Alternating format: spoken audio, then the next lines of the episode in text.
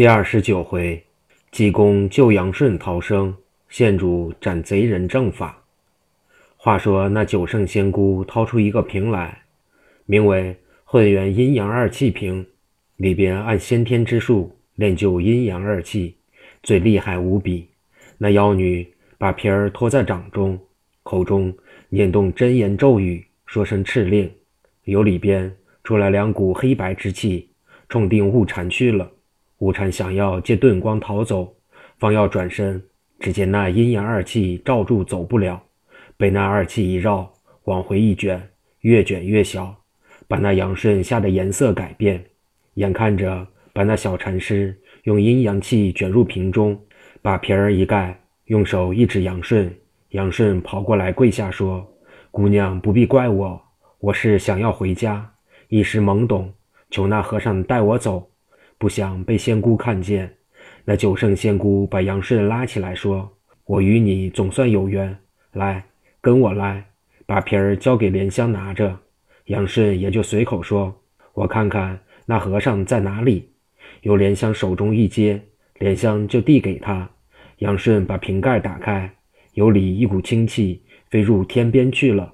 玉清女子一回头说：“你这两个无用之人，怎么把妖僧放走？”莲香躲在一旁，杨顺听说悟禅走了，心中甚是喜悦，说：“娘子，瓶儿交给你吧，我实不知道一揭盖就会跑了。”那仙姑并未答言，把那瓶儿带起来，方同杨顺要往回走，只听后边有人说话，回头一看，正是那穷和尚，又同来一个与他长得一般不二，少了少是个凡夫俗子。书中交代。悟禅逃出那瓶儿，正往前而走，忽见迎面济公来了。济公自帮助麒麟回江西后，他老人家在净慈寺照料照料，仍回三教寺庙中，择日悟真落发。那临安绅士把三教寺给济公收拾一新，全皆盖好。济公这日正然吃酒，忽然心中一动，想要回原籍访娘舅，正然要走，把庙中之事。全交给悟真，一人出了山门之外，忽见一股妖气直透九霄，连忙按天灵一算，说：“好孽畜，你敢在那里迷人？无趣了。”也来到山坡，正欲悟禅跪倒叩头，说方才之事。那济公说：“我知道，你跟我来。”自己把头一拍，闭住三光，到了妖怪花园之中，正往前走。那妖怪回头一看。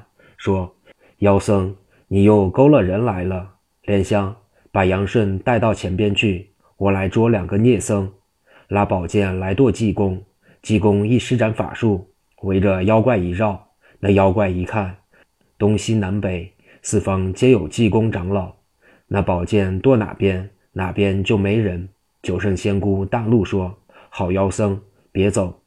伸手掏出一块。”浑圆如意五彩化光石，托在掌中，念动真言咒语，即在空中随风而长，随风而化，越化越大。眨眼之际，足有数丈高一座白石山，照定济公砸下来。济公微微一笑，说：“孽畜，你有多大能为？一杆江边卖水，圣人门前卖字。”用手一指，那座白石山五彩光华也没有了。落在济公袖口之中，济公哈哈大笑。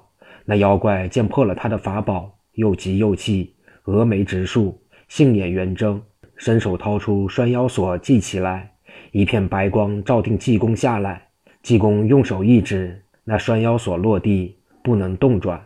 妖怪伸手掏出浑元阴阳二气瓶，托在掌中，口念真言咒语，只见里边出来两股阴阳气。直透九霄，往下一翻，把济公一卷，眼看着卷入瓶中。此瓶乃瑶池五府之宝。妖怪偷盗下来，方要转身，见北边还有一个妖僧，往前一追，说：“你等一个也走不了。”悟禅眼看师傅被那妖女装入瓶中，心中半信半疑。只见那妖女直奔自己而来，悟禅方要走，只见济公从前院回来。说：“悟禅，不要害怕，我来也。”济公方才借遁光至里院，见着杨顺说：“你今夜与妖歇觉之时，他贴身有一件紫绶仙衣，是红的。你把它偷得到手，往外就跑，我在外边等你。”杨顺点头答应。济公到后边一看，那妖怪正追误缠，说：“妖怪，你回来，我和尚与你见个高低。”说罢，妖女哼了一声，说：“怪哉！”把阴阳二气瓶一接，倒出来一看，是济公那顶僧帽。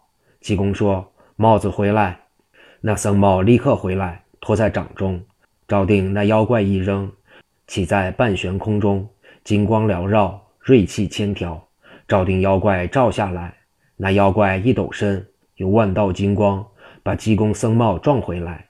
济公收了僧帽，借遁光待悟禅至后山去了。那九圣仙姑已并不追赶，自回前院中，洋洋得意，叫莲香、西域去收拾酒来，我二人吃酒。两个使女伺候摆酒来。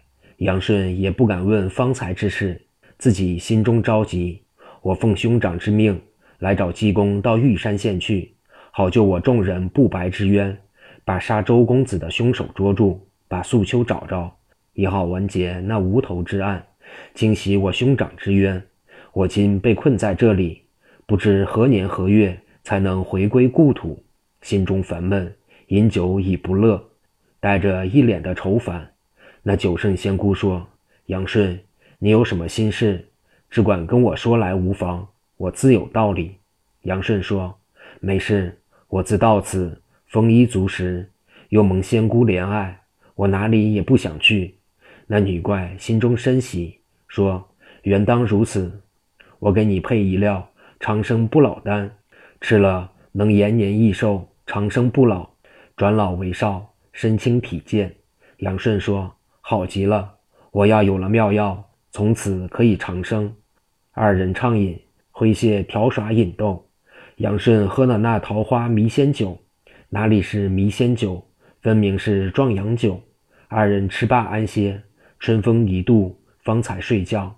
杨顺惦念这一件紫绶仙衣，候着女妖睡着之际，自己心中如刀绞，又想着又怕妖精醒了，慢慢的起身，把自己衣服穿好，把那件衣服一拿，往外就跑到后院，一开门。绊了一个跟头，女怪早醒，一早不见了紫绶仙衣，心中甚是不安。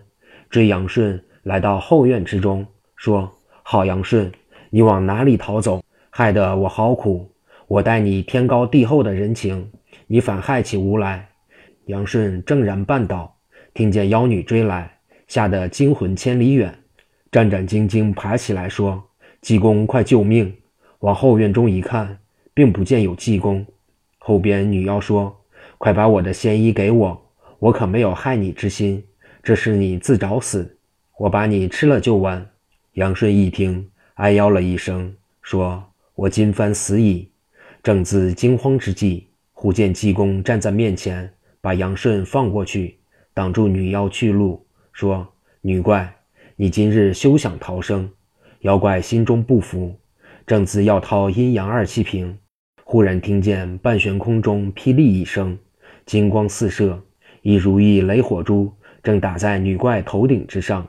女怪被雷火一震，金光一迷，宝珠一打，觉着头昏眼黑，心中无主，一慌就地一滚，把头上钗环坠落于地下，立显原形。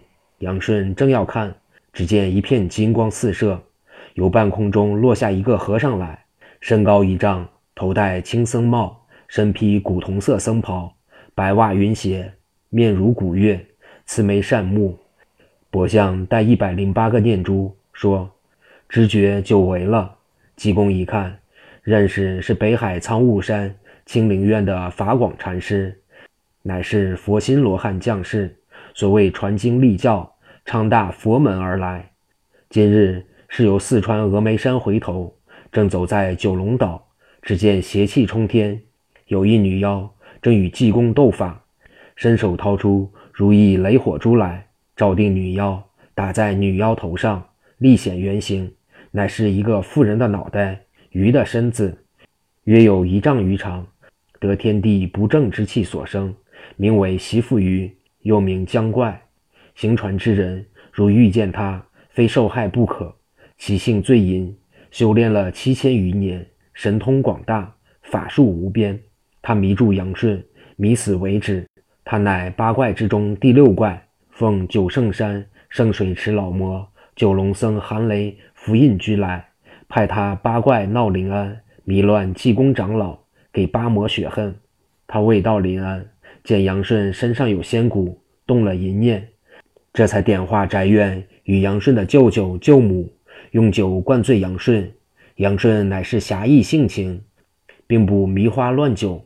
今日吃得大醉，他先派使女勾引，见杨顺毫无情意，给杨顺来一粒千杯不醉丸，乃是一粒起阳丹。杨顺不知，吃了迷了本性，遂与怪物成了苟且之事。次日，那桃花迷仙酒亦不是好酒，乃妖怪迷人之物，因此。杨顺迷到如今，有明白之时少。